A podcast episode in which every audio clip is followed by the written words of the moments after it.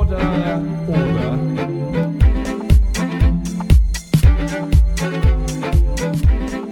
Gisela Stuart, MP for Birmingham Edgbaston. Gisela, thank you very much indeed for talking to Women's Parliamentary Radio, which you co chair. The first thing I should say is congratulations to you. You chaired the Vote Leave, and Vote Leave won the Brexit vote. Indeed, but you will have noticed that there's very little jubilation on our side because it's it's a very difficult decision which we've put to the electorate. In a sense, we almost asked them to do our job for us. And I mean, I personally, in a sense, almost regretted that Cameron put the referendum on that kind of basis because we said to the voters in or out but nobody on a government place offered them what the options were. You know, we should have had referenda on the treaties, you know, Lisbon, Maastricht. But given that we had it, I felt very strongly that we should leave and therefore join the cross party grouping. And when we got designation from the Electoral Commission, I did my best that we get a leave vote. And you chaired the Vote Leave campaign. Wasn't that a difficult decision as a Labour MP standing next to Boris Johnson and Michael Gove, who are prominent Tories?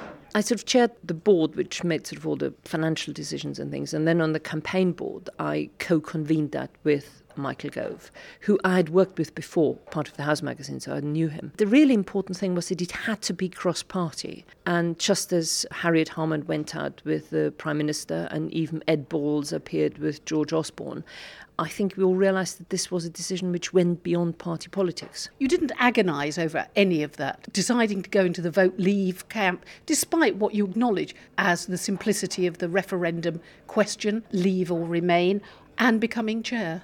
I think it's because I was so convinced and still am convinced that the one thing which wasn't on the ballot paper was the status quo. If I'd thought that if we remained, things would just go on as they do, I probably would have felt less strongly that I had to do something.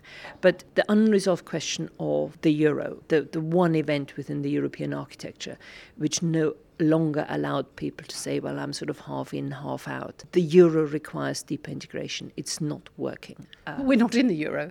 No, but because we are kind of almost holding them back. And also, if you are one out of 28, then the core group will go on making decisions in their interest and not yours. So we ended up being tied into something that actually would not make decisions in our interest. And you did sit uh, on one of the European bodies that drafted the legislation. Was that what made you a Brexiteer?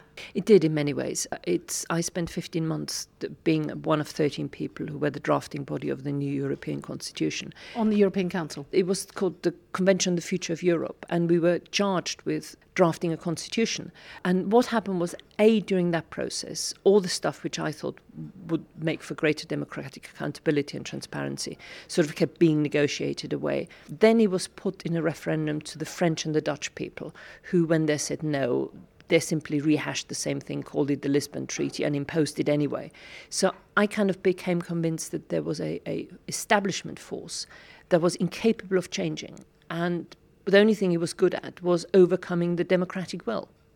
In a nutshell, why did you want to Brexit? And do you still have the same opinion given the chaos that's resulted since Thursday's vote? We're now at Monday. 17 members of your own shadow cabinet in Labour have resigned.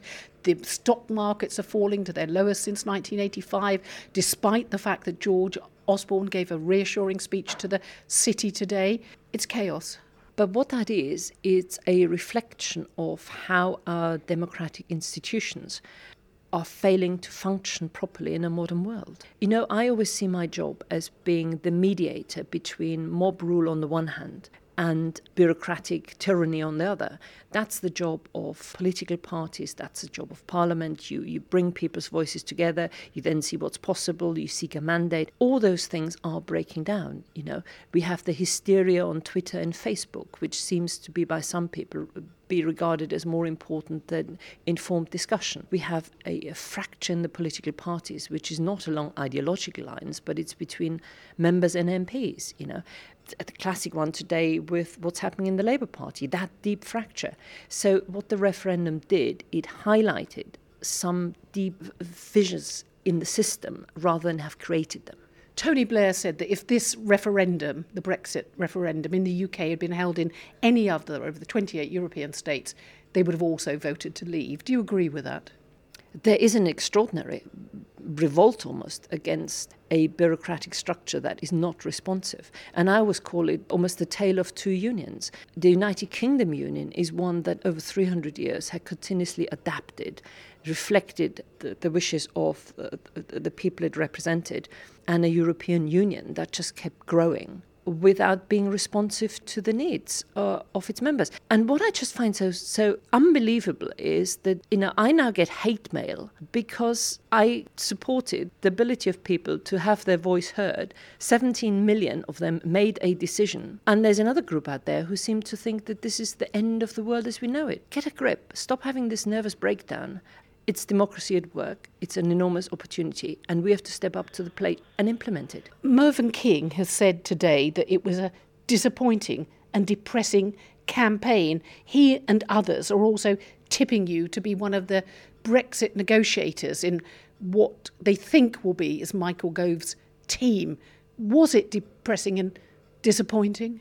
Well, it was because, as I said at the outset, it was the nature of the question. So it was a, a well, scurrilous campaign. No, you see, what happens is facts about the future are hard to come by. And we, rather than saying, how do we want to be governed? And given that even this place has since 2010 not had debates on European Council meetings. We have not had debates on agriculture. We have not debates on fisheries.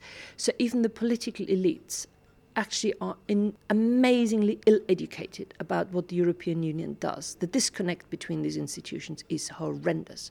So then we were going to a public who we had to explain in terms they could relate to of what the differences are. So I was very careful when it came about taking control of immigration policy that I thought if you had no control over that, you couldn't plan public services. You simply can't.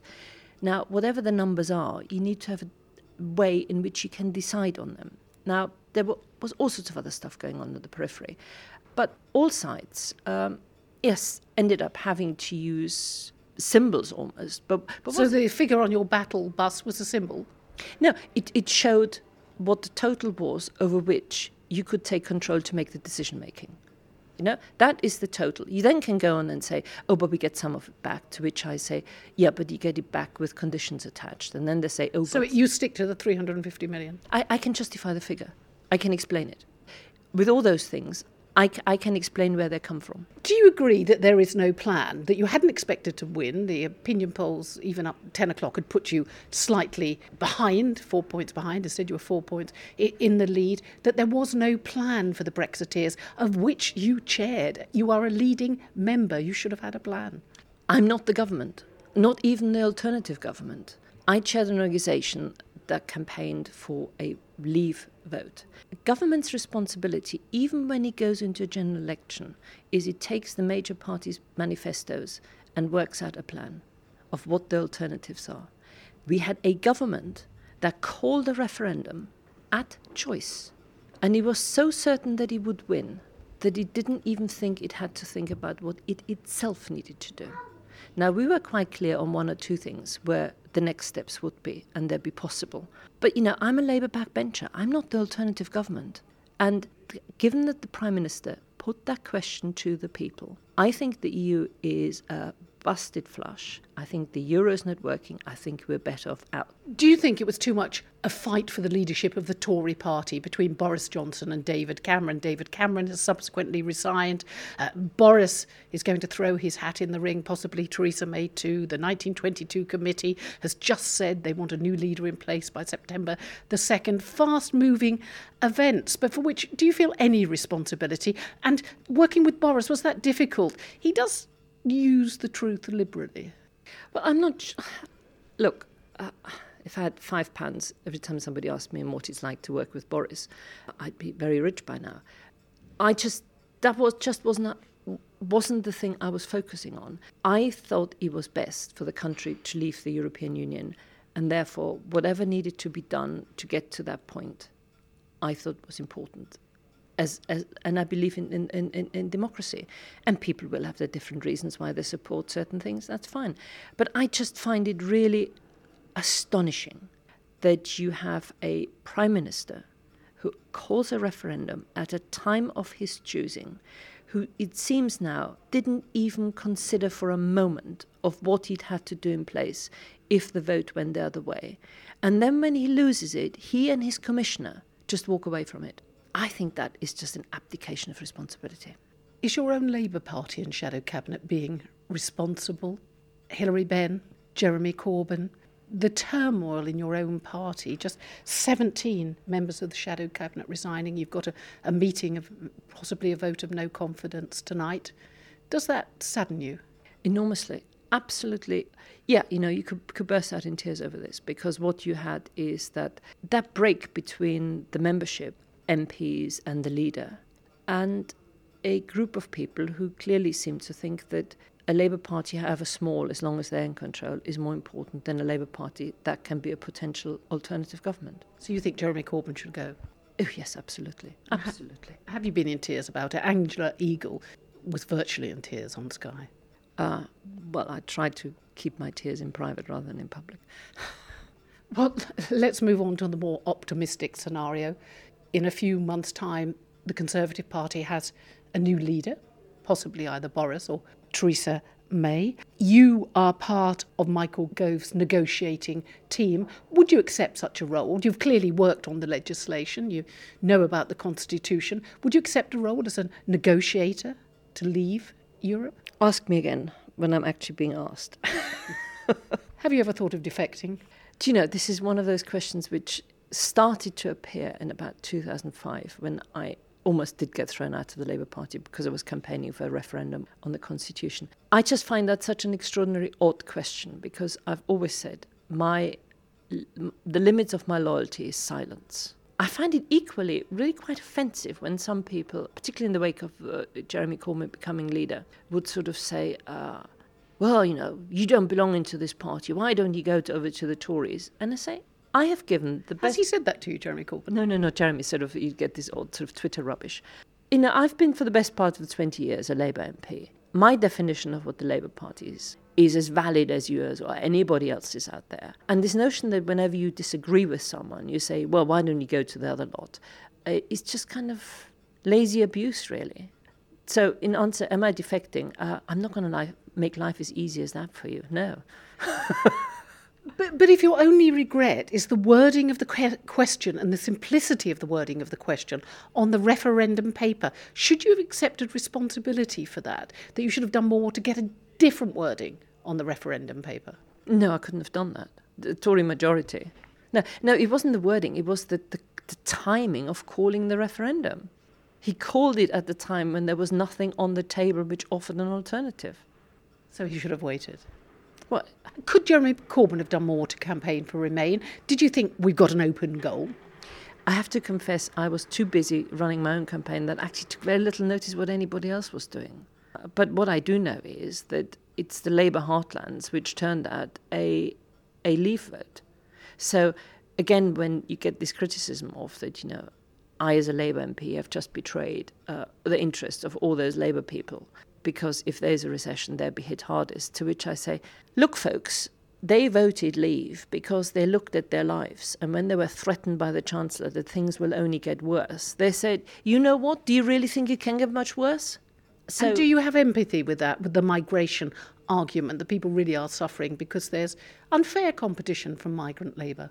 Yeah, they feel left behind and they felt there was a Labour Party that was no longer speaking for them. And, you know, I've said this before, we became the greatest recruiting sergeant for UKIP. By the end of the week, and this really is the last question, what do you think might have happened? What turn of events would you like to happen by Friday? Oh, uh, things are happening so quickly. I just, uh, the, the most immediate thing is I just wish this hysteria and public nervous breakdown just needs to calm down because people are creating a crisis you know, three days after the referendum, you get people going on about saying that, you know, our future is ruined, uh, my children's future is ruined.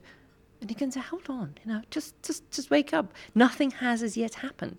We have had a democratic decision. So I just wish things calmed down a bit.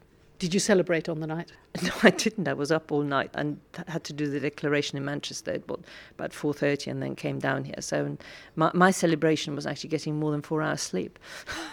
Gisela Stuart, thank you very much indeed for talking to Women's Parliamentary Radio today about Brexit, your role, and thank you sincerely for your support of us. Pleasure. Thank you very much. Order. Seema Malhotra, Member of Parliament for Feltham and Heston. Seema, thank you very much indeed for talking to Women's Parliamentary Radio today here in Central Lobby. And just before you go in for the statement in the Commons, you decided to resign from the Shadow Cabinet. Why?